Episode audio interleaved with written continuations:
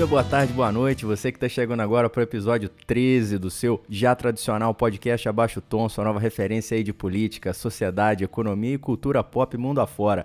Eu sou Raul Guarini, aqui de Chicago, passando frio. Tô aqui com um companheiro de microfone de toda semana, Gilmar Ferraz. Bom dia, boa tarde, boa noite, Raul, a todos os nossos ouvintes. Com a pauta recheada de pequenas coisas, vamos fazer uma discussão legal aqui. Show de bola. Para começar aí, Gilmar, para dar o pontapé inicial, falar aí do tom do ouvinte, chegou aí a Iane Maria, mandou pra gente mensagem pelo WhatsApp. Ela comentou aí com a gente, fez o seguinte comentário, vamos dizer assim, a seguinte crítica ou o seguinte levantamento, né? Ela disse aí pra gente, ah, no, no último podcast, podcast 12, vocês de alguma maneira debocharam um pouco dessa maneira assim muito tosca, muito mequetrefe né, do Bolsonaro se comunicar, dele se expressar. Só que a gente não pode esquecer, segundo ela, que isso é muito efetivo para conversar com as massas, isso é muito efetivo para dialogar com um determinado eleitorado que também vota e também tem vez e voz.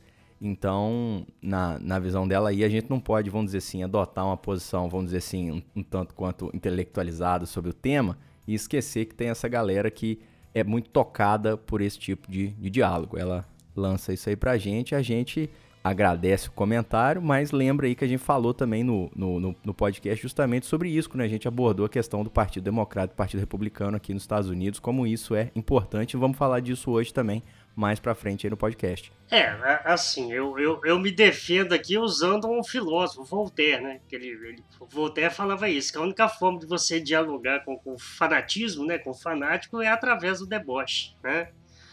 Uh, longe de mim querer passar uma ideia intelectualizada, até porque eu não sou, mas que eu sou debochado pra caramba, isso aí eu sou e não abro mão.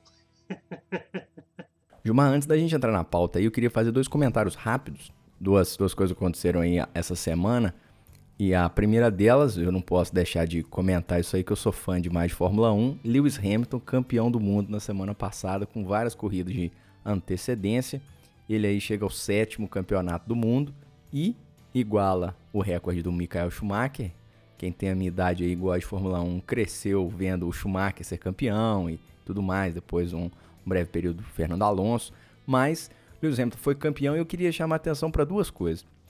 Primeiro, essa temporada da Fórmula 1 de 2020 foi muito marcada pelas expressões políticas dele próprio.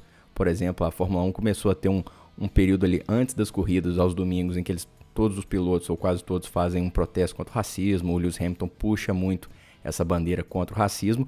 E interessante que quando ele cruzou a, a, a linha de chegada, né? Para quem não, não acompanha, né, o, piloto tem um engenheiro no ouvido, né? A gente que está assistindo a corrida escuta tudo que o engenheiro fala com, com o piloto. Aí deram parabéns para ele e ele disse o seguinte: isso é para todas as crianças que estão aí no mundo, vendo, assistindo, né? Não desista do seu sonho e tudo mais. É um, comentário bacana de fazer, porque às vezes esse pessoal do, do esporte, às vezes eles se omitem um pouco, né? A gente teve um outro, um outro caso aí também que foi o Richard essa semana, que fez um golaço pela seleção e chamou atenção para a questão do Amapá, que nós já falamos aqui no podcast, na última, na, no último podcast, na verdade. Então fica aí o, o nosso recado, né? Lewis Hamilton campeão e Richarlison aí mandando seu alô lá pro pessoal do Amapá. É, eu, eu lembro, eu lembro de, de, de épocas passadas, né, onde o jogador comemorava e, e, e, manifestava politicamente, né? Eu lembro do Romário, né, nos tempos do Flamengo, que ele fazia, tinha lá suas camisetas, né, em apoio ao Fernando Henrique Cardoso e não, não dava toda essa polêmica que dá hoje, né? É, enfim, eu, eu acho que a, que, a, que a manifestação assintosa, afrontosa é uma coisa, mas a manifestação legítima é totalmente válida, né? E a gente olha para para a história do, do, esporte no Brasil. Por exemplo, o time de 77 do Corinthians, lá campeão Isso. paulista, democracia corintiana, o time do, do, do, Casa Grande. E aí, só mais um comentário rapidinho para a galera que curte tecnologia, assim como eu. Pode te fazer feliz, pode te fazer triste, dependendo de como você vê as coisas, mas hoje está fazendo, estamos gravando aqui no dia 20 de novembro de 2020, 35 anos que o Windows existe e dá problema aí no computador de todo mundo de vez em quando, te faz passar raiva e te dá uma desculpa para você contar pro seu professor de história que você não entregou o trabalho. Isso, é. Os problemas do Windows são os mesmos, né? Impressionante. já parece que já faz parte do, do pacote, né? A tela branca que trava tudo, essa não tem jeito de, de resolver. Mas paciência. Vamos para frente. Vamos para pauta, então, Gilmar? Vamos.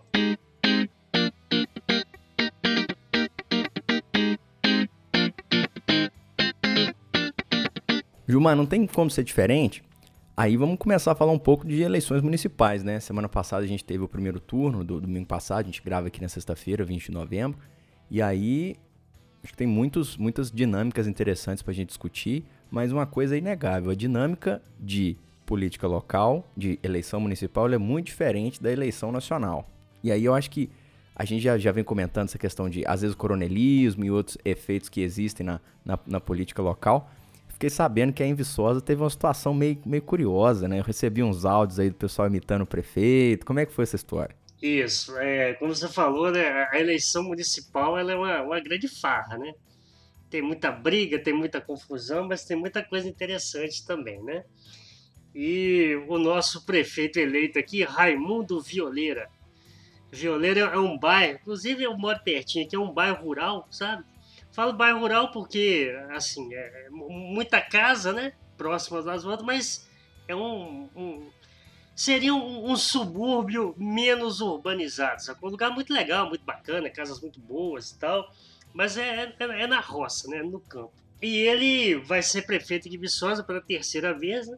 Ele era funcionário da UFV, faxineiro, primeiro grau incompleto, né? ensino fundamental incompleto.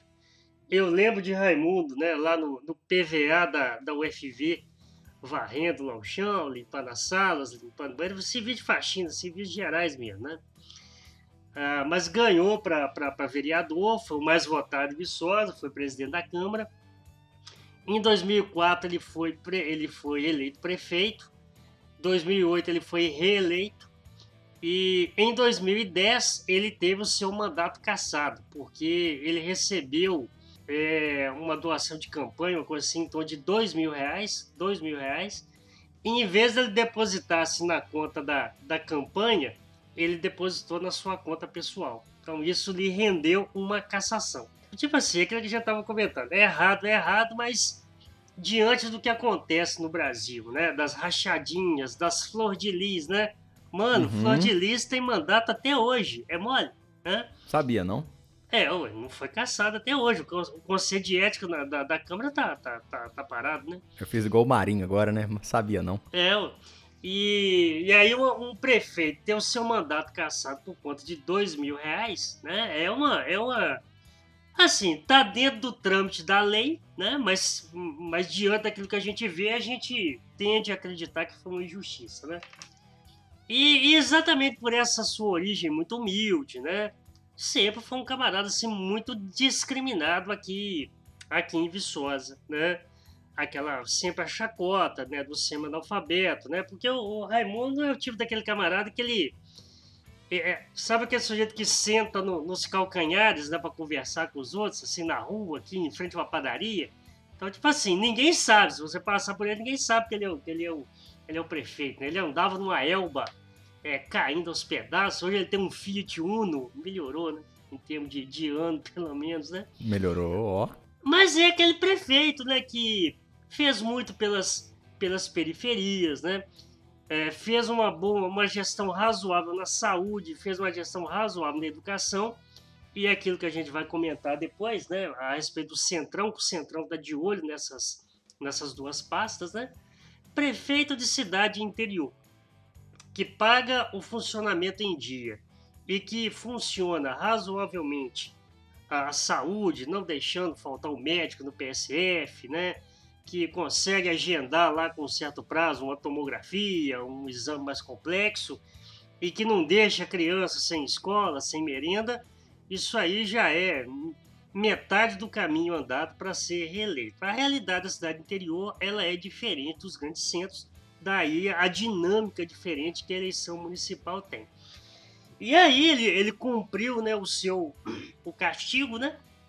Ele ficou inelegível durante um tempo, candidatou-se e ganhou, como ele mesmo diz, né, de balaiada, né? E nessa pandemia aí, enquanto o pessoal tá dormindo, eu tá trabalhando. Tá trabalhando, levando pessoal lá da Violeira para o hospital, pessoal do Buiaié, não esqueceu de mim, não. Lá no Corre São João foi balaiada. Então é desse jeito que, a, que funciona a Marinette. Hein? Oh. Ganhou assim com a frente gigantesca. O outro candidato era um, um antigo promotor de justiça aqui de Viçosa. Uh, um outro juiz né, também concorreu. E o Sávio, né, que é inclusive colega meu de, de, de profissão, né, foi, foi candidato pelo PT, teve uma, uma, uma, a maior votação que o PT já teve aqui em Viçosa, mas infelizmente não ganhou. Mas assim, o Raimundo, ele. Eu acho que ele, no seu discurso, né? No seu discurso, não, na entrevista que ele deu para a rádio, ele meio que. Eu entrei nessa eleição para lavar a minha alma em relação ao que aconteceu comigo em 2010, né? Enfim, é uma história bem interiorana, né? Bem barrista, mas uma história assim interessante, né? A gente torce então para que ele faça um, um bom mandato e e, enfim, né, é, é, é uma história que, que, que dá para se admirar, né? E aí você falou também, né, já estava conversando aqui, parece na sua terrinha espera feliz, tem uma situação inusitada aí também, né? Pois é, Gilmar. A política do interior, acho que em especial do interior de Minas, ela é dotada assim de muitos detalhes, muito folclore, né? Tem muita história bacana. E lá em Espera Feliz, o que, o que aconteceu foi o seguinte: o prefeito já vinha de dois mandatos, uma administração muito bem avaliada, justamente nessa linha do que você falava aí, a, saúde funcionando, a educação funcionando, o pessoal recebendo em dia, quem presta serviço para a prefeitura recebendo em dia, sem muita coisa reclamar, a cidade toda limpinha. Espera Feliz, assim como várias outras cidades de Minas Gerais, foi praticamente destruída no começo de 2020 com as enchentes, né? Então é um desafio uhum. a mais para a administração pública. E aí ocorreu que o prefeito e um dos seus correligionários, que era inclusive vereador, tiveram uma briga muito feia. Aí o prefeito começou a apoiar um, uma chapa e esse correligionário foi apoiar outra chapa. Ocorre, no entanto, que a chapa apoiada por esse correligionário tinha como candidato a prefeito a vice do atual prefeito. Né? E aí o prefeito teve que arrumar outro candidato para levar à frente. Muito bem. Ocorre também que existiam outras forças políticas do município organizando-se ali visando a prefeitura. E um candidato que eu queria chamar a atenção, e eu não tenho problema nenhum em dizer isso, declarei voto para ele, assim, apesar de não ter votado, mas se, se estivesse lá, teria votado nele, é o companheiro Bartolomeu da Motosserra. o, nome é, o nome é curioso, mas esse camarada, ele tem o seguinte slogan: Sou formado em geografia, mas sou doutor em motosserra. Vou cortar a corrupção.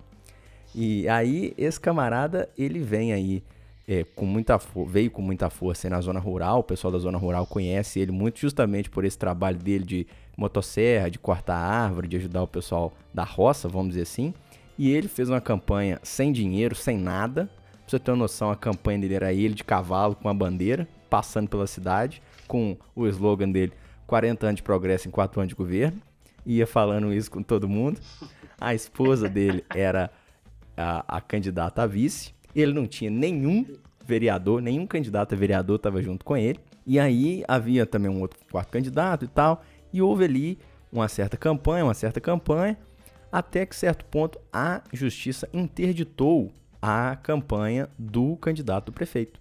E aí eu não sei exatamente a, o, o motivo, nem sei exatamente a letra da uhum. lei que ela diz, mas o que essa chapa fez foi o seguinte: pegou esse cara que ia ser o candidato a prefeito e trouxe o pai dele para o lugar, tá certo? E esse cidadão, com faltando um mês para a eleição, tornou-se o candidato do prefeito, que é, por sinal, um médico lá, muito, muito senhorzinho, respeitado na cidade, conhecido de muito tempo. Foi meio Lula Haddad, então, na última aí. meio Lula Haddad, meio Lula Haddad. E aí, de fato, com o apoio do prefeito, o prefeito fez uma administração muito, muito correta, assim, até onde a gente vê. E, e aí, é, foi eleito o candidato prefeito. Mas eu queria chamar a atenção para dois efeitos, né? Primeiro efeito, um candidato que apareceu como candidato um mês antes da eleição, como ele era o candidato prefeito, ele ganhou muita força, uhum. né? Porque tem um pouco desse, como o pessoal chama desse recall, ou, desse, ou dessa questão de, do prefeito puxar muito voto, né? Essa questão da, da indicação.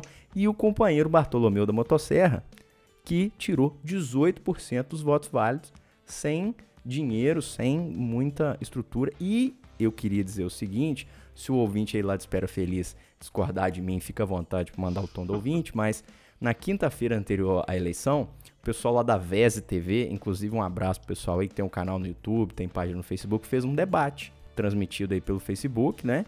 entre os candidatos todos. Um negócio muito organizado, assim, muito, muito ajeitadinho, sabe, Gilmar? Um negócio bacana uhum. mesmo. E aí eu fiz questão de assistir e eu vou dizer uma coisa para vocês. O companheiro Bartolomeu da Motosserra engoliu todo mundo. Então, não ganhou. Quem quiser ficar. Político de interior tem isso, né? Às vezes a pessoa fica brigada um com o outro. Quem quiser ficar bravo comigo, Sim. pode ficar. Mas se eu tivesse estado em espera feliz, meu voto seria Bartolomeu da Motosserra. Sua cidade tá bem, então, porque na, na, na minha cidade natal, lá em Gricema, né, o meu candidato perdeu, né? Perdeu de balaiada também, mas lá em Gricema, toda semana vai um preso, cara, impressionante. Toda semana, já foi preso uma meia dúzia, cara, nesses últimos anos aí desvio na saúde e farra de diária de vereador. Aqui, comédia, viu? Cidade acabou por conta disso.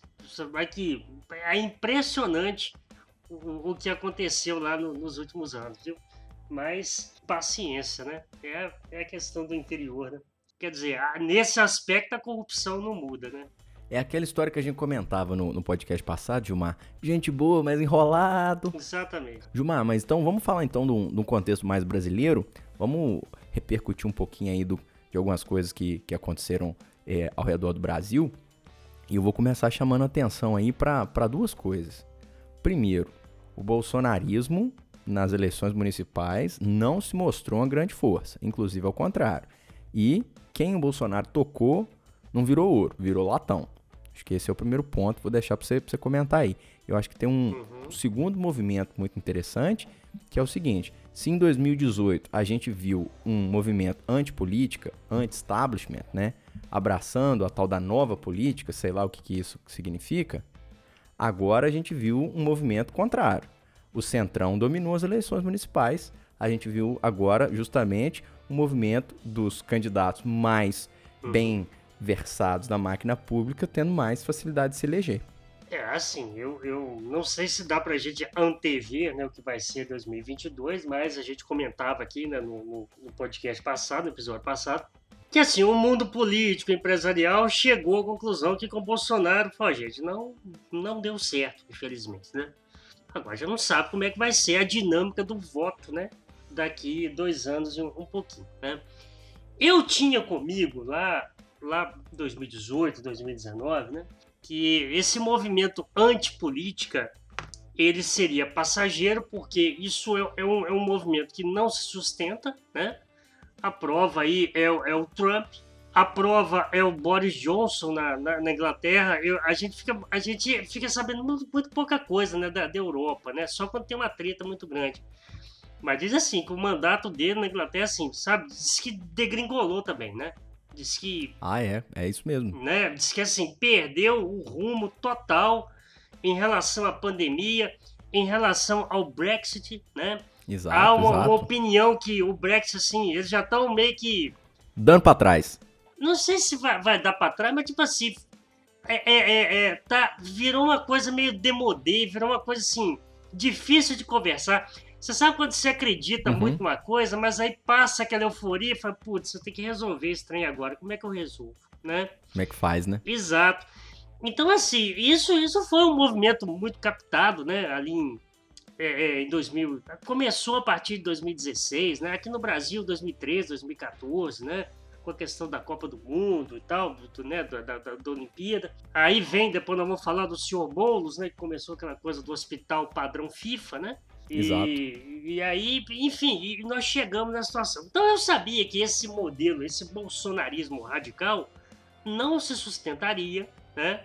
Porque é, não estando no governo, né, quando ele era deputado, quando ele era camarada do Centrão, ele podia falar o que ele quisesse. Ele tem, ele tinha sempre uma mídia positiva ao lado dele, né? Hoje ele tem uma mídia negativa, hoje ele tem problema em todos os lados, a economia frangalhos, etc, etc. E obviamente que isso fortaleceu né, o famoso centrão, né, esse grupo pragmático né, que domina a, a, a política brasileira. Eu, eu, eu acho que essa expressão centrão é muito boa, né? Já que no Brasil a gente cria essas expressões, mas ela também não quer dizer muito, não quer dizer nada, né? Uhum eles são pragmáticos. Tipo assim, eu, eu tô junto com o governo desde que o governo me, me, me ajude, né? Eu, particularmente, não vejo nada de errado nisso também. Isso é política. Isso é política, né? Sim. Não adianta você ficar com um discurso né, muito idealista se você não chega ao poder.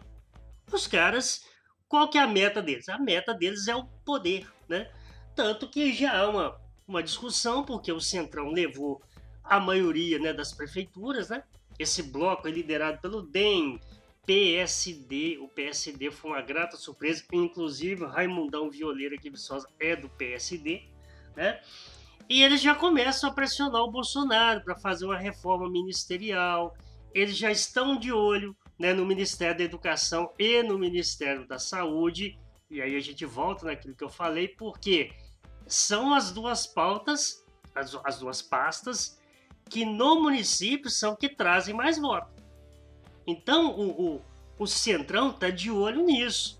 Eu quero esses dois ministérios porque isso traz voto. A política bolsonarista né, de 2018, ela não levou em consideração esse tipo de coisa. Né? O, o Bolsonaro claramente é um camarada que não tem preparo nenhum né, para para governar, para participar dessas negociações, né? Hoje o Bolsonaro ele está mais é, é, preocupado em salvar a pele dos, do, do, dos filhos, né? Do que qualquer outra situação. Uh, se fiou muito, né? Na, na, na, aliança, né? Com, com o Donald Trump e está se ferrando. Inclusive hoje, né? A Geórgia certificou, né? A vitória lá do, do, do, do, do Biden, né? O Trump quer a recontagem no estado de Michigan, onde ele tomou uma, uma balaiada de 170 mil votos. Exato. Então, tipo assim, e aí é engraçado, né, Raul? O, o, discurso trumpista, ele, ele tá meio que arrefecendo, né? Totalmente, totalmente. Ele, ele tá ficando isolado. O Rudolph Giuliani, né? Que a gente sempre lembra dele como prefeito de Nova York no 11 de setembro, virou uma, uma figura totalmente decadente, né? Por esse apoio maluco ao Trump, etc. Mas é isso, a gente saiu de, de, de, dono, de Raimundo Violeira e fomos do Trump, passando por Bolsonaro e, e tal, né? Essa é a ideia. É um show de cultura o podcast. isso. Não, Gilmar, eu concordo 100% com você, essa questão do Trump aí que você, que você disse. Mais pra frente a gente vai falar no podcast sobre talvez uma reorientação, um novo chamego do, do, do, Bolsonaro. Mas eu chamo a atenção, por exemplo, o DEM. O DEM tem hoje a Câmara na mão do Rodrigo Maia, tem o Senado na mão do Davi Alcolumbre, ganhou a Prefeitura de Curitiba no primeiro turno com o Greca, ganhou em Salvador com o candidato do ACM Neto, é aí um forte candidato a ganhar a Prefeitura do Rio de Janeiro com o Eduardo Paes. Então, por exemplo, é uma expressão aí do Centrão que está em ascensão, sem dúvida nenhuma, ao passo que o PSL, por exemplo, sumiu. Você vê em Belo Horizonte, por exemplo. PSL voltou, voltou ao nível é, de Você vê em Belo Horizonte, por exemplo como, como a gente tá usando aqui o termo, balaiada do Calil. Contra o é, Bruno Engler, né? Se eu não tiver enganado o nome dele. Isso. Exatamente. Então, o Gilmar, aproveitando que a gente comentou isso já de Rio de Janeiro, vamos falar um pouquinho dessa questão do, do Crivella? Vamos para as duas praças mais é, importantes aí do, do Brasil ou você quer comentar alguma coisa antes? Não, é só, só para outro partido também que foi muito, muito prejudicado, né? Foi, foi, o PT. O PT vai diminuir bastante o número de prefeituras. Só que eu tô, tô, tô até aqui com, no Twitter do, do Jairo Nicolau, né, já conhecido aqui do, do podcast. A, a votação do PT para vereador ela foi muito expressiva, né? O PT é, é, não, não, fez tantos prefeitos, mas fez muitos, muitos vereadores e aumentou a sua votação, né? De 2016 para cá para, para vereadores, né?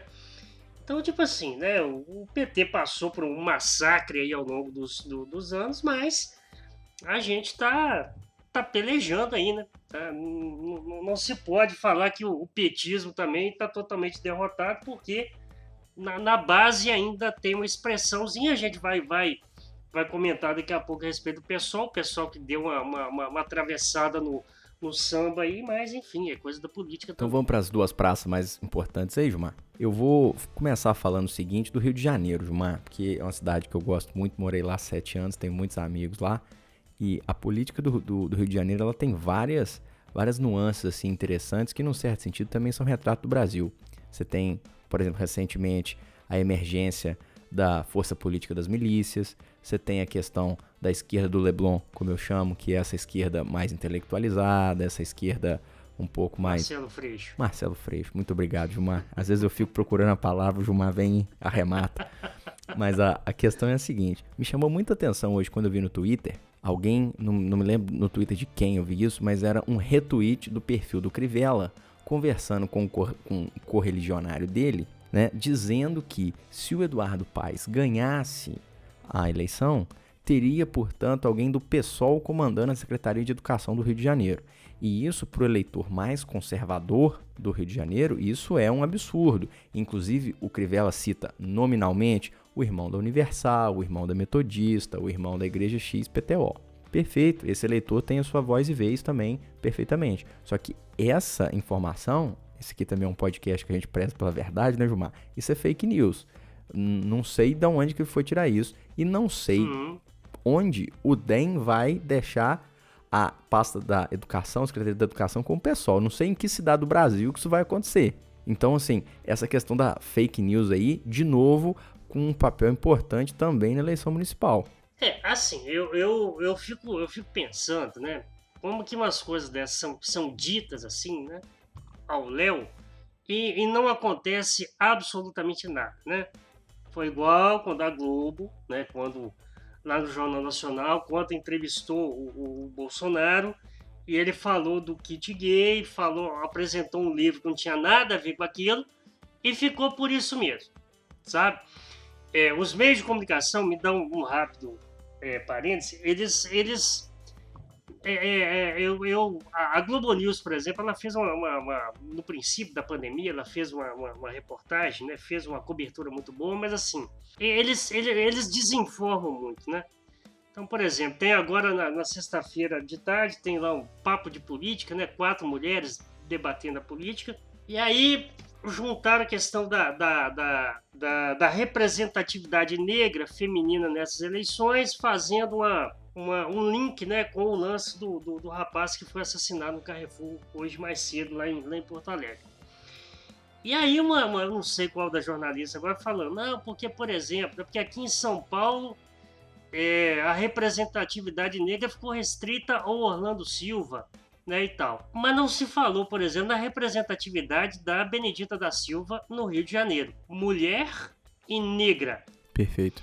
Então, se nós quisermos combater é, racismo, machismo, essas coisas estruturais né, da, da sociedade brasileira, isso, isso ao esconder né, a, a Benedita, então, desse debate, isso, isso é uma afirmação canalha, né, que, que, tipo assim, que parece que o racismo tem lado. Tipo assim, tem, tem o.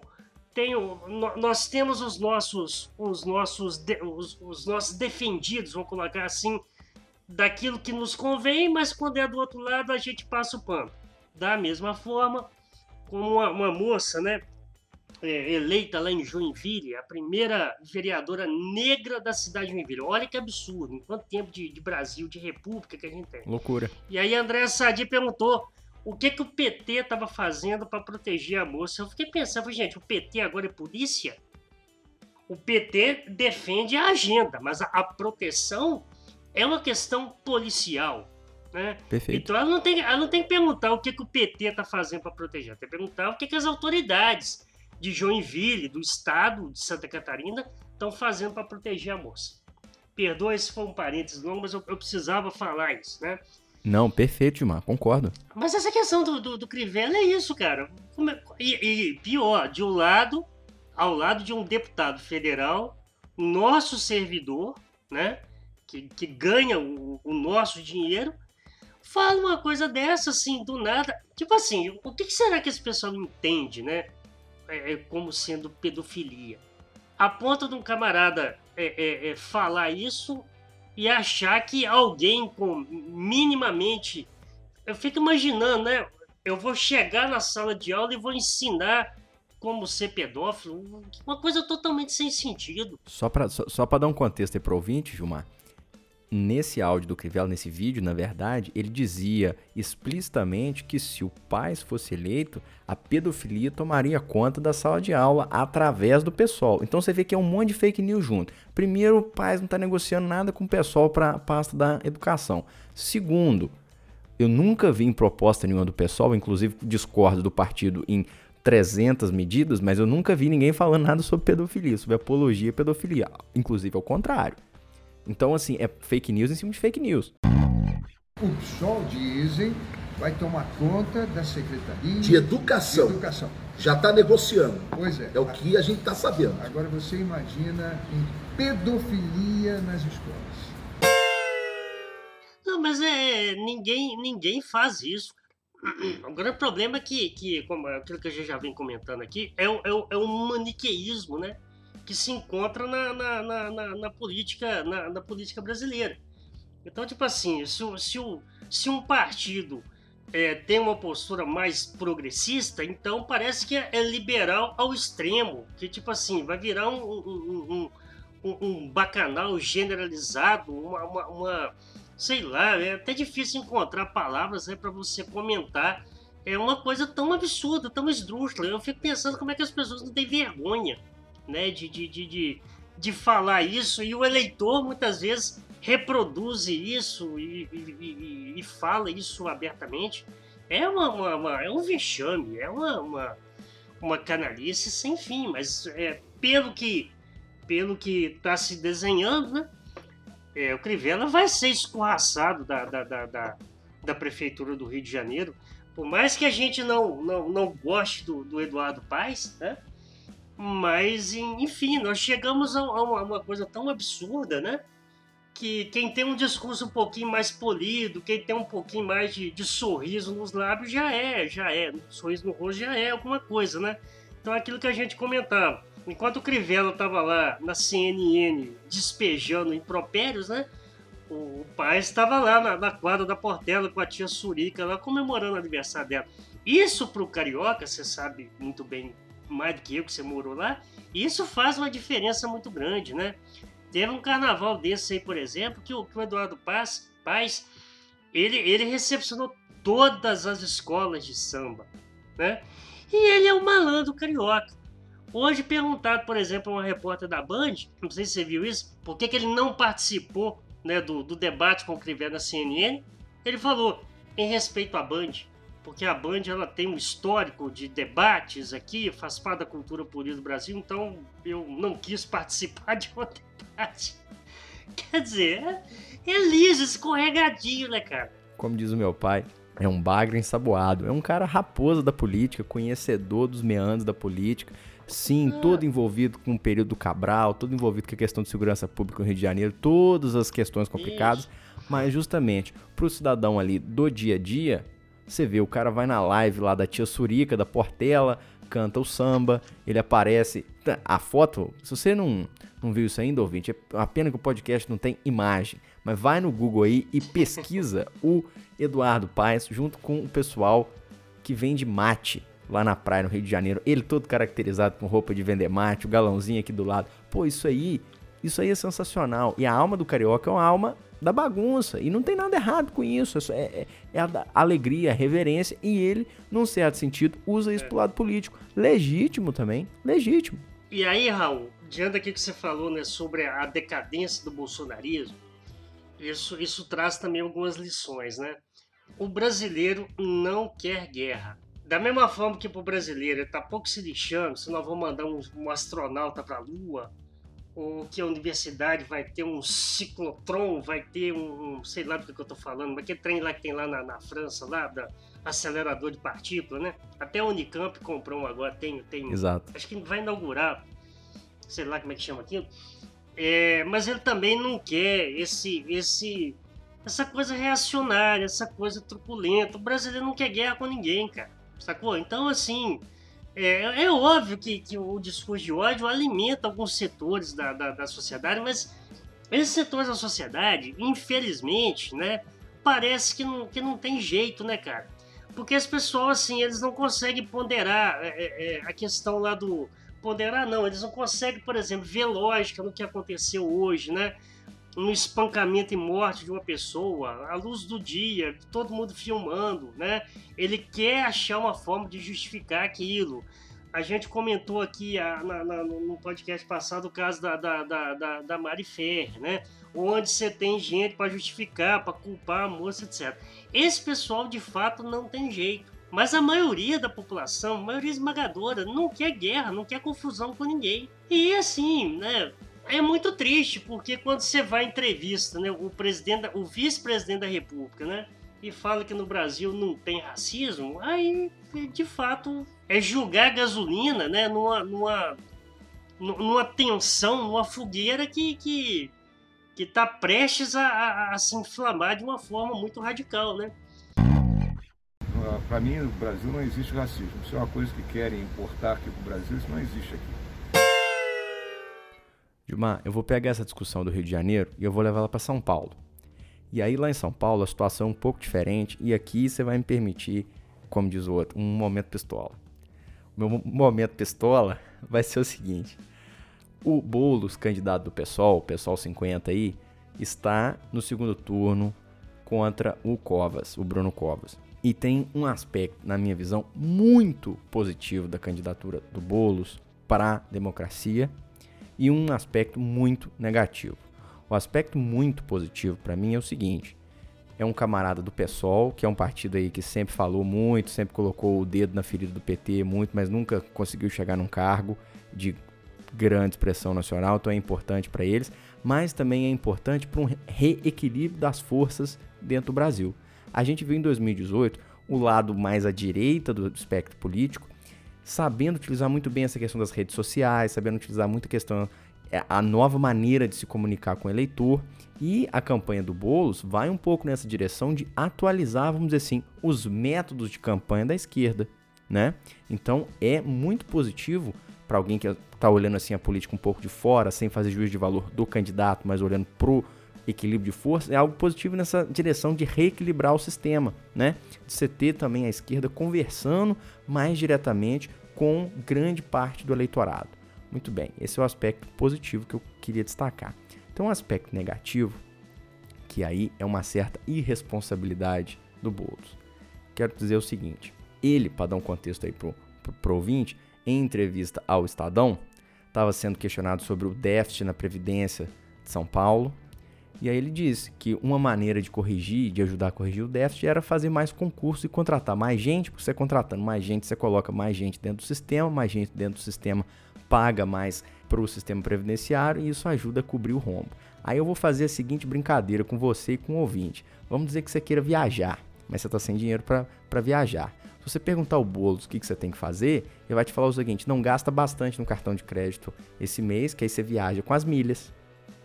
E, no, no fundo, essa é a solução dele. Uhum. Mas o problema disso tudo é que isso contrata um problema muito maior à frente.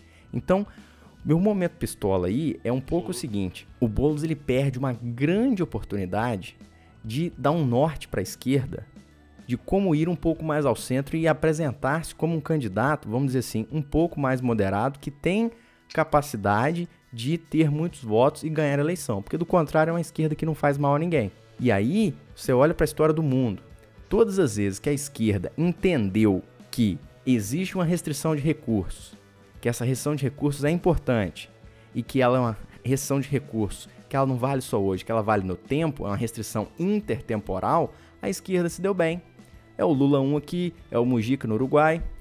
Mas as outras vezes que governos mundo afora não reconheceram a restrição orçamentária do governo, não entenderam que essa restrição orçamentária ela não é só hoje, ela é no tempo. Se você resolve um problema hoje, talvez você esteja contratando um problema amanhã a, esqui, a, a esquerda e os, e, os, governos em geral se deram mal. Isso é a Inglaterra antes da Margaret Thatcher, são os Estados Unidos do, do, do, Nixon e do Carter antes do Ronald Reagan lá e antes do Paul Volcker no Banco Central na década de 80. Brasil com Dilma. Brasil com Dilma, por que não? Não é? Então, justamente. Brasil com Bolsonaro, apesar que não é de esquerda. Não, Brasil com Bolsonaro da mesma maneira. Isso aqui não é uma, não é uma questão de esquerda e direita, é uma questão de reconhecer a restrição orçamentária do governo. E de novo eu digo, economista, só fazer um parênteses aqui, Gilmar, se me permite. Se você vê, se você observar algum economista aí fazendo juízo de valor de alguma questão política, você pede ele para sair da sala porque ele não é economista mais. O cara, quando tá com o chapéu do, do economista, ele não faz escolha política, ele apresenta restrição. É isso que dá para fazer e tem isso aqui que dá para fazer também. A escolha política é feita pelo político, como se diz em inglês, o policy maker, né? Que é escolhido pelo povo por definição nas grandes democracias do Ocidente, pelo menos.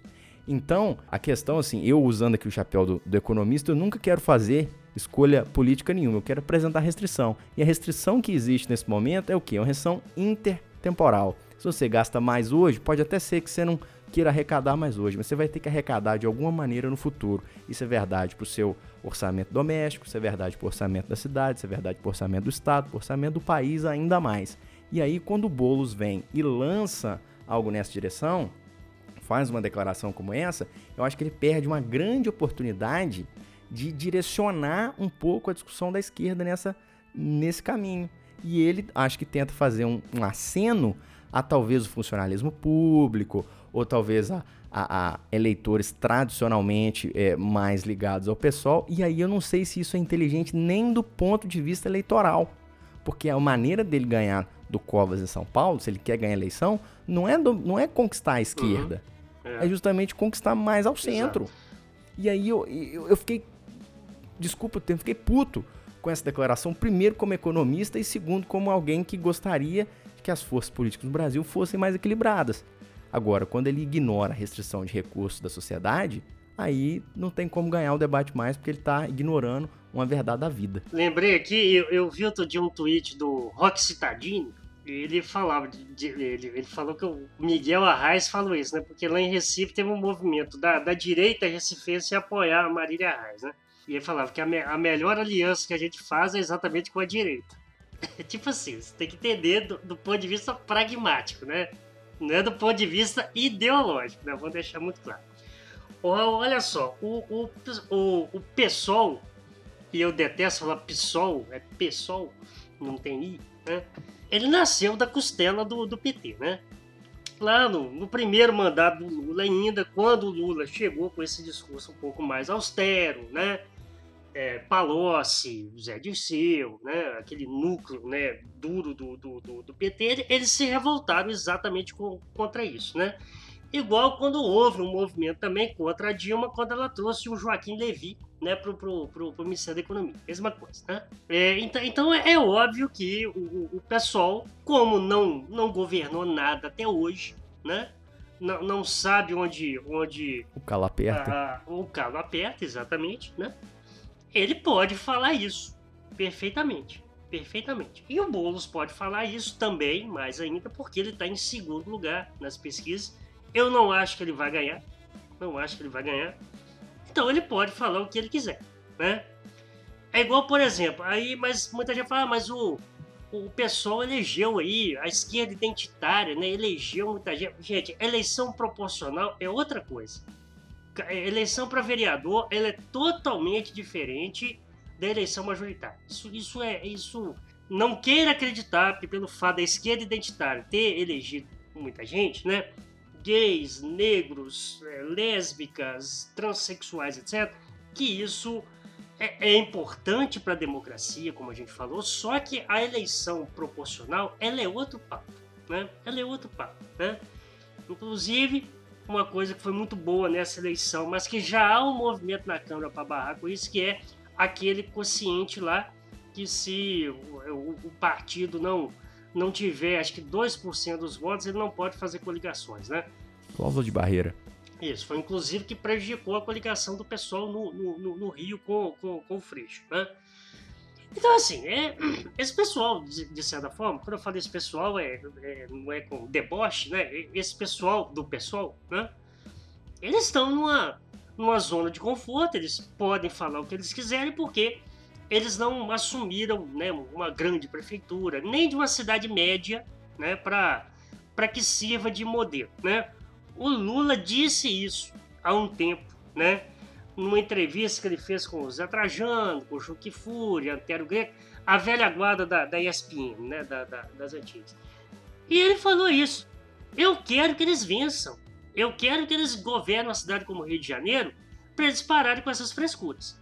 Eu achei perfeito. A fala é, é isso mesmo. Porque a gente, quando é idealista, né, a gente acha que pode tudo. Quando, quando eu, eu me tornei professor, né, eu achava assim, putz, eu vou chegar dentro da sala de aula, aluno vai estender o tapete vermelho vai jogar pedra de rocha. Chegou o cara. Isso caiu por terra nos primeiros cinco minutos quando eu dei a minha primeira aula. Eu falei, a, a coisa é mais séria do que, eu, do que eu pensava.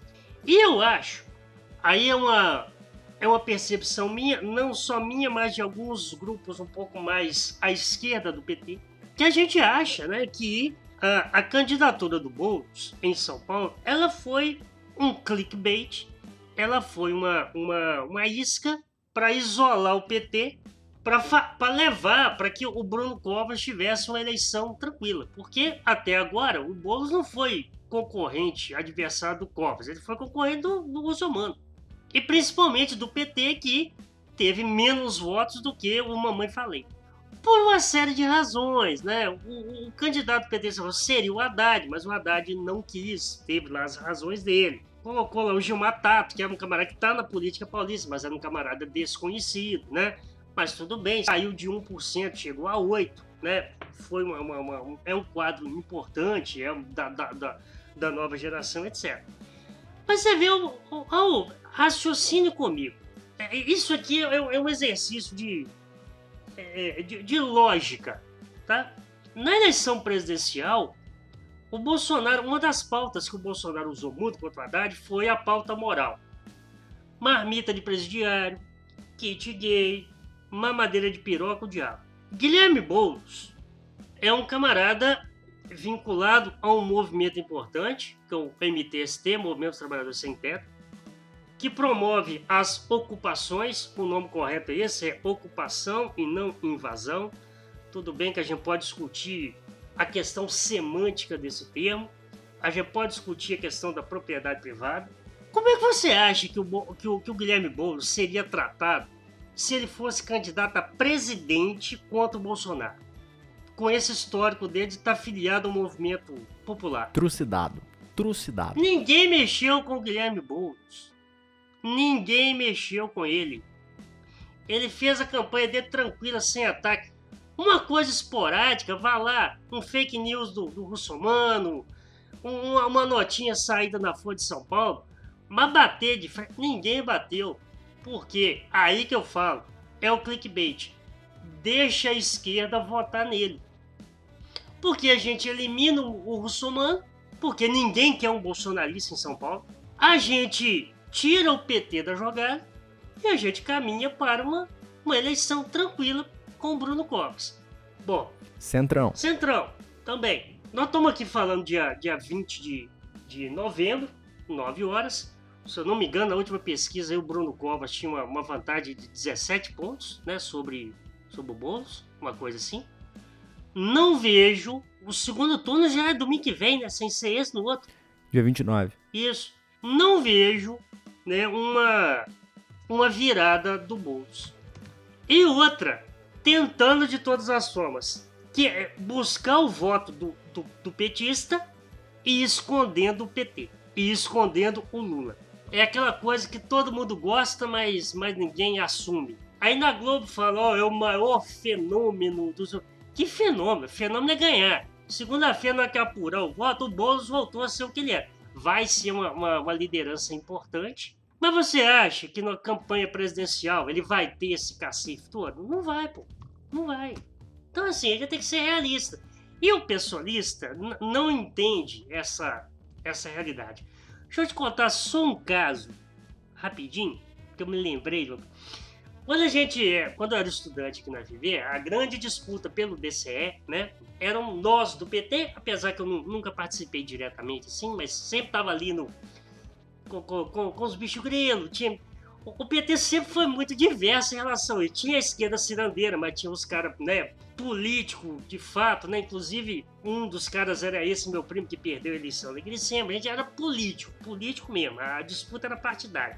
E a nossa briga sempre era com o pessoal do PCdoB que era esse pessoal alternativo, Stalin, Che Guevara, enfim, né? E a gente falava, mano, as coisas que vocês defendem, vocês são a esquerda que a direita quer. A esquerda que não faz mal para ninguém. Fácil de bater, né? Fácil de bater, né? Fácil de bater. Quer dizer, nem precisa de bater. Nem precisa de bater. Eu acabei de citar pra você que é o lance do Boulos. Boulos não apanhou. A estratégia não bater. E teve uma eleição pro DCE, e, e eu lá, eu sempre defendia, né? Porque todo mundo era do PT, todo mundo era do PCdoB, mas ninguém queria assumir. Alguma, não, não vamos misturar questão partidária. Você falou, ó, tem que ser partidário. Tem que ser partidário.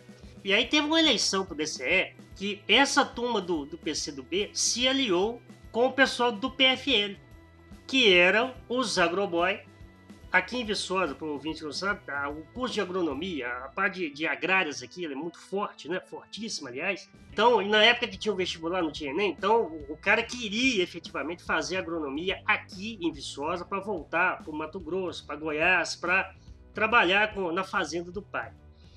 O PCdoB se aliou ao PFL e venceram a eleição do DCE. Veja só, o PCdoB com o PFL. Mano, se você acha que eles ganharam a eleição, mas que foi uma zoação durante semestres e mais semestres, foi. Porque na hora que o camarada via, vinha, né, com a ideia do comunismo, falou, mano, vocês se aliaram com o PFL, presta atenção. Quem são vocês? E depois disso, eles não ganharam mais a eleição do DCE, não. Aí depois eu, eu saí do FV, não sei o que aconteceu. Mesma coisa. É a esquerda que a direita gosta. Que é aquela esquerda domesticada, que tem né, sempre uma palavrinha bonita, que pensa um mundo ideal, mas que não chega a lugar nenhum. E o senhor pessoal pode abrir o olho, porque nessa cláusula de barreira eles dançam, tá? O ouvinte deve estar tá, é, achando interessante o fato do Gilmar ser um petista raiz que não esconde isso. E aí, do meu lado de cá, eu tive uma experiência de vida universitária muito diferente da do Gilmar em especial porque, bom, eu não fui para uma universidade que tinha um campus tão bonito quanto a UFV, primeira diferença.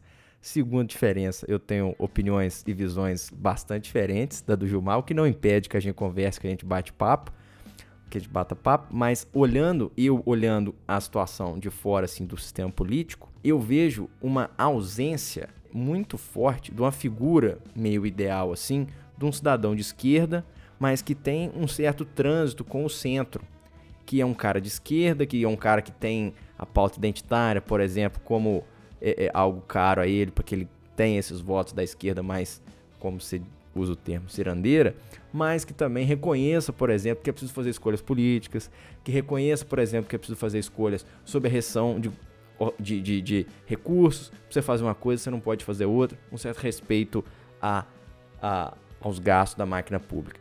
Essa figura eu não vejo ela no Brasil hoje. Talvez pode ser o caso que ela não exista em lugar nenhum do mundo, né? Talvez eu tô querendo aqui um negócio que não exista. Mas é uma, é uma ausência que eu sinto e não venha o ouvinte querer dizer que Ciro Gomes ocupa esse papel porque não ocupa. É, quem fazia isso no PT antigamente era o Zé Disseu. O Zé Disseu era um, um cacique violento né, do PT, mas que tinha um trânsito com, com todos os partidos e negociava as coisas, etc. Hoje, quando eu falo esquerda cirandeira, por favor, não é, é, é um deboche, mas não é um deboche preconceituoso, por favor, né? É porque, para quem não sabe, né, eu, é isso aqui, eu como participar de movimentos estudantil, tudo era motivo para fazer uma ciranda, que era fazer uma roda e vai na frente, e dança e tal. É isso, é simplesmente isso. É, quando eu falo esquerda cirandeira, esse pessoal idealista, é um pessoal não pragmático, é um pessoal que, como eu falei, eu, eu não consigo ver a política é, sem objetivo. Eu quero ganhar, sacou? Eu, eu quero chegar ao poder. É, não preciso vender minha alma pro diabo, mas a, a política ela requer cálculo. Me vem aqui agora a cabeça, né? Eu lembro quando o Juninho Pernambucano chegou no Lyon, da, da, da França, foram fazer entrevista lá com ele, tava, viveu aquela fase espetacular no Vasco. Eu falei, Julinho, o que, que você espera aqui no Lyon? Falei, eu quero ser campeão. Acho que todo mundo olhou para ele assim, o que, que esse cara tá falando? O Lyon ser campeão? Para, meu filho. E aí, depois dessa chegada dele, o Lyon foi campeão, acho que oito vezes consecutivas. Uma coisa assim. Então, quer dizer, tem que querer ganhar. Tem que querer ganhar. É, o discurso é muito bonito, mas tem que querer ganhar, tem que ter o poder, pô. Senão você não coloca a sua ideia em prática. Tomara que o Boulos vença, né? E fala o que você falou aí, que encha lá, que contrate, que faça, né? Só vamos aprender com a experiência, né? Falar é fácil. É, Gilmar, você quer é o Boulos ganhando e quebrando a cara lá pro pessoal ver como é que como é que é essa questão da administração. Eu já prefiro nem ter que passar por isso, nem ter que ver o pessoal lá em São Paulo. Mas tá bacana. Aqui no podcast a gente tem opiniões diferentes, a gente vai com tudo. Ô Gilmar, mas tem também outra questão aí que é o novo amor do presidente. Agora que o, o Trump tá saindo do poder aí, o presidente meio sem referência, tipo assim, né? Perdeu um grande amor, está em busca daquele novo romance, né? Como é que é essa história? É o novo chamego? É, é, é o, é o chamego do Vladimir, né? Essa semana na, na cúpula do, dos BRICS, né? O Bolsonaro, para variar, falou que ia entregar né, os países que compram madeira, né? Do ilegal aqui do Brasil, né? Aí todo mundo fala, pô, mas você sabe quem compra, então quer dizer que vocês vendem madeira ilegal, né? Bolsonaro, assim, ele, ele, ele, é, ele é incrível, né? Parece que lá naqueles discursos finais, né, o, o, o, Vladimir Putin, né, fez um elogio, né, às qualidades masculinas do Bolsonaro, né? E falou sobre a atuação dele na Covid, enfim, né? Perceba então que, que o Vladimir está muito por fora da política brasileira, né? E aí o Bolsonaro meio que printou, assim, parece que printou a tela lá do, do Zoom, sei lá por onde que eu tava vendo a, a conferência, e postou no, no Twitter dele. Declaração do, do presidente da Rússia, Vladimir Putin, né? Aí no momento que ele exaltava as qualidades masculinas do, do Bolsonaro, né? Então, assim, o Bolsonaro, quando ele viu que parece que tá vendo que o Trump não vai rolar mais, né? Parece que a relação meio que se esgotou. Ele aceitou o chamego do Vladimir, né? Mas eu acho que se o Trump mandar mensagem para ele, ele volta, hein, Gilmar? Depende, dependendo, né? Ah, mas não sei, né? Eu já te superei, certeza eu superei. Mas eu vou dar mensagem outra vez, E ainda falando em, em Rússia, quando eu já falo em Rússia, historicamente eu lembro de comunismo, né? Mas uma pérola aqui no Brasil de hoje, né? o general Santos Cruz, que era o ministro, assessor de comunicação, uma coisa assim, né, lá no princípio do, do governo Bolsonaro, que foi defenestrado né, pelo gabinete do ódio, chefiado pelo Carluxo, segundo as más línguas, né? Ele deu uma entrevista hoje para Veja, é... e aí ele falou né, das bobagens que, que, o Bolsonaro fala, e aí ele soltou aqui uma, uma, uma pérola, né? Abre aspas. O pessoal já está por aqui, o povo cansa. Para o general, o atual governo virou, abre aspas, um PT verde-amarelo instaurou o comunismo de direita no Brasil. Todo regime comunista totalitário divide para facilitar a manipulação. Depois você ataca pessoas, não ideias. É um assassinato de reputação, de reputações. Todas as pessoas de que você não gosta não prestam. Temos ainda o culto à personalidade. É um mito, o Messias, o cara designado por Deus. Isso tudo é uma técnica que quem consagrou foi o sistema totalitário, foi o comunismo. É o contrário de democracia, fecha aspas, afirmou o general Santos Cruz. Então nós temos é, o racismo inverso, agora o comunismo de direita e vai por aí, né? O Brasil na sua distopia.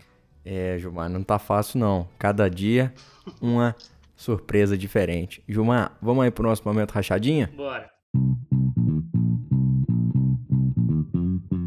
Gilmar, seu momento rachadinho dessa semana, o que, que é? É uma animação, é um filme, um desenho animado. É, fez muito sucesso aí há, há, uns dias, há uns anos, né?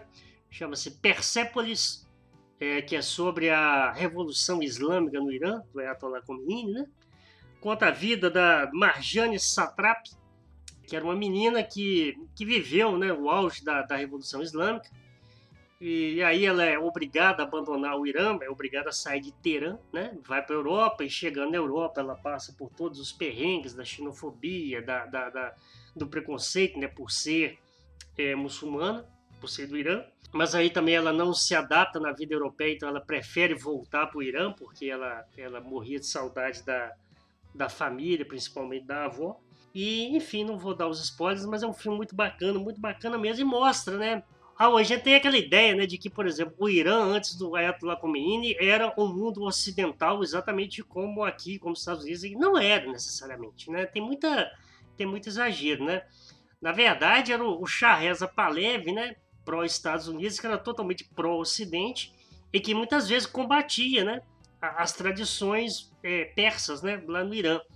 E aí reza a, a história, né, que o Shah Reza Pahlavi muito excêntrico, né? Era aquele camarada que pegava, né? A Força Aérea Iraniana tinha um Concorde, ele pegava o Concorde de manhã para almoçar em Paris, num restaurante chique, e voltava no início da tarde, né? As excentricidades dos grandes ditadores. Ô Gilmar, então aí aproveitando seu momento rachadinho, eu vou fazer um comentário, depois vou fazer o meu, o meu momento. O comentário é o seguinte, assista aí, ouvinte, a série Teran no Apple TV Plus, é uma série aí mostrando sobre o, sobre o Irã recente, né?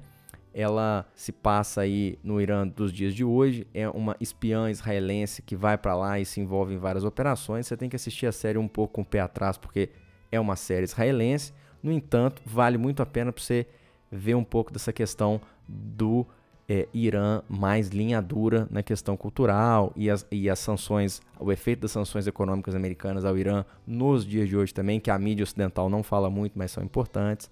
Enfim, o meu, meu momento rachadinha, o Gilmar me contou aqui que eu estava errado na verdade, o ouvinte não viu essa, mas é um músico barra compositor, barra é, letrista, como você quiser colocar, é o Zé Geraldo, mineiro nosso aí, companheiro de estado nosso, é como eu digo, o Bob Dylan de Minas Gerais. Se Bob Dylan tivesse nascido em Minas Gerais, seria exatamente o que o Zé Geraldo é. Um cara que vem nessa tradição do Renato Teixeira, do Almi Sarter, toda essa galera. Ele que fez é, live no YouTube recentemente, fez live com o Zé Ramalho, tem um som parecido com o Zé Ramalho.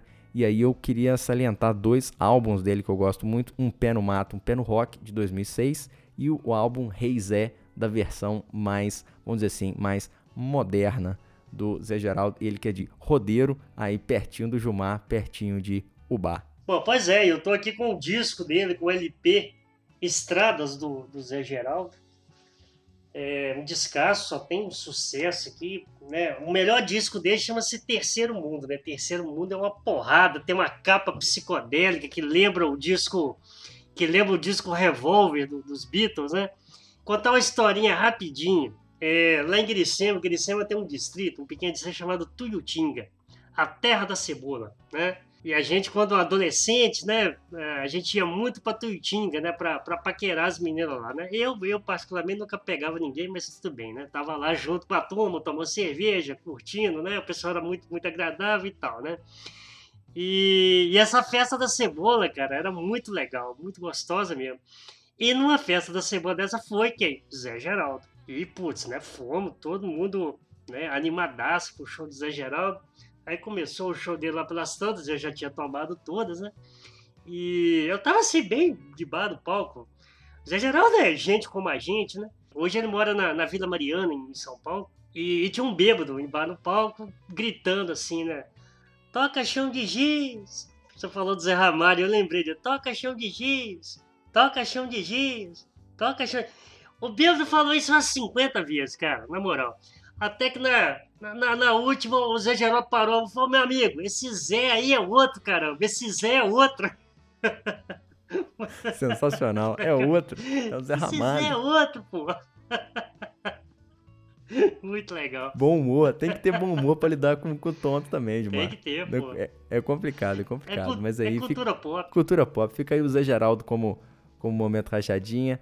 Um cara aí é, mais mineiro possível, ainda mais aí para mim que tô com muita saudade aí da terrinha. Em breve estarei de volta. Hoje foi uma homenagem ao interior. Né? Ah, é, ué, tem base não. Tá sintonizado na gente aqui, como dizia o pessoal do rádio antigo, tá sintonizado no interior, não tem pra onde escapar não. Gilmar, vamos chegando aqui no final. Quer falar das suas redes sociais aí, que a gente tem novidade, né? A gente tem novidade nas redes sociais. Temos novidade. Bom, primeiramente, Gilmarzinho Explica no Instagram e no YouTube no Twitter é arroba Gilmar F e agora o nosso Twitter arroba alô underline abaixo o tom. Eu fiquei chateado que o arroba abaixo o tom já tinha sido tomado por alguém por aí. Então não deu para criar o arroba abaixo o tom. Mas tudo bem, a gente criou o arroba alô underline abaixo o tom. Você segue a gente lá, manda o seu recado lá. A gente vai postar as coisas através do, do Twitter do podcast. Que é isso, você seguir o Twitter do podcast, você tá ainda mais informado do que tá rolando aqui e você não tem que aguentar, por exemplo, meus tweets sobre economia, meu, meus tweets sobre as nerdices do mundo aí, você acompanha só aqui o podcast, por exemplo. Isso aí, siga a gente lá, deixe seu comentário, sua crítica, pode falar mal, não tem problema, né? Se, se a gente tiver de fato errado, a gente corrige, mas ter opinião hoje também é bastante importante, né, Raul? A gente se posiciona, só não pode ficar em cima do muro. É, exatamente. Perfeito, exatamente. Gilmar, vamos despedindo aí. Recomende aí, ouvinte, os podcasts pro seu pai, pra sua mãe, pro seu namorado, namorada, tio Chico, para todo mundo, cachorro, periquito, conta para todo mundo que você tá ouvindo a gente. Vai lá no Twitter, segue a gente, dá o seu spotlight lá no, no Spotify, dá estrelinha pra gente lá no Apple Podcast, que você ajuda a gente a aparecer para mais gente ainda e a gente divulgar aqui o nosso trabalho. Pelo sim, pelo não, semana que vem, se tudo der certo, tamo de volta. É isso aí, Raul. Valeu mais uma vez. Prazer muito grande. Até a próxima. Show de bola. Aquele abraço.